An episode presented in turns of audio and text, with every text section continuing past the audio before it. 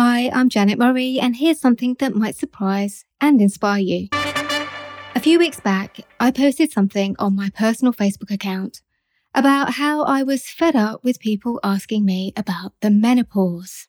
Yeah, I'm at that age where it seems that if I mention that I have anemia or that I didn't sleep well the night before, people will say, "Oh, is that the menopause?" Which feels a little bit personal, a bit like saying, "Oh, are you grumpy because you're on your period?" Well, that post really blew up. Some people agreed with me that it was a bit personal for people to start talking to me about the menopause when I hadn't mentioned it was something I was going through or wanted to talk about. As far as I'm concerned, I'm not, by the way.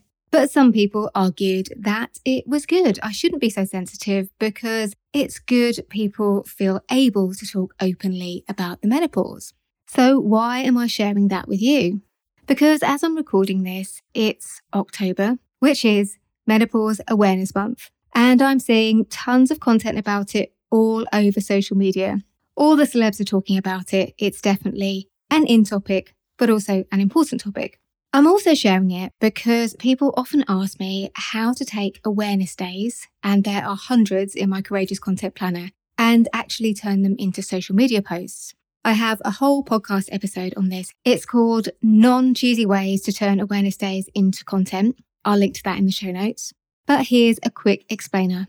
The most important thing to remember is that awareness days are not a straitjacket that dictate that you can only post about a certain topic at a certain time if you live in a certain country, which is why you really don't need to worry about whether the awareness day you want to create content about originated in your country or another one, and you certainly don't need to start every post that links to an awareness day with "It's National Whatever Day." In fact, you don't even need to mention the awareness day at all.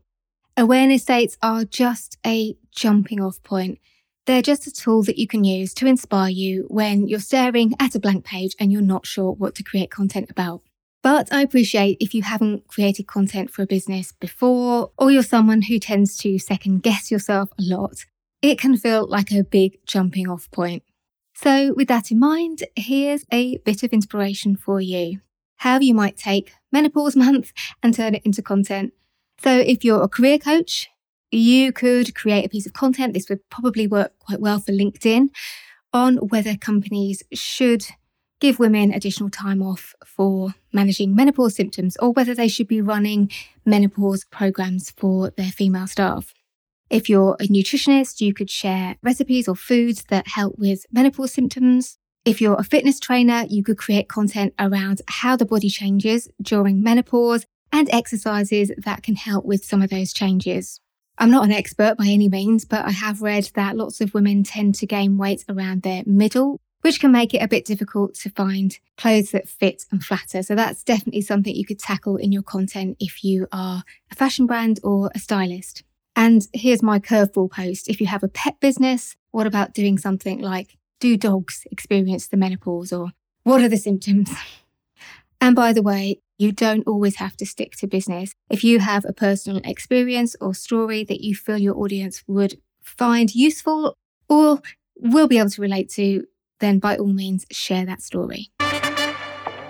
Would you like to create super engaging content about your business and do it consistently?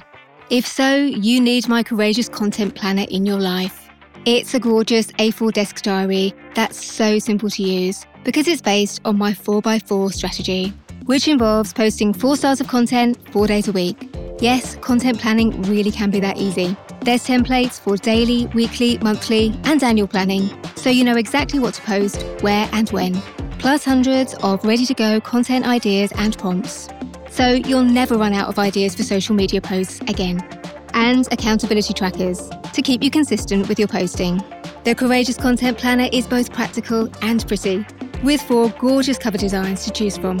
So if you want to ditch the content overwhelm and you want a simple content plan you can actually stick to, head over to CourageousContentPlanner.com to order your copy today.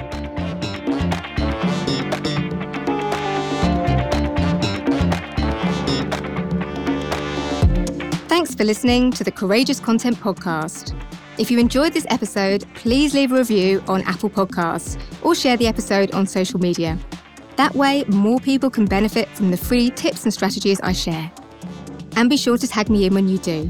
I'm @JanMurray on Instagram, Twitter, and TikTok.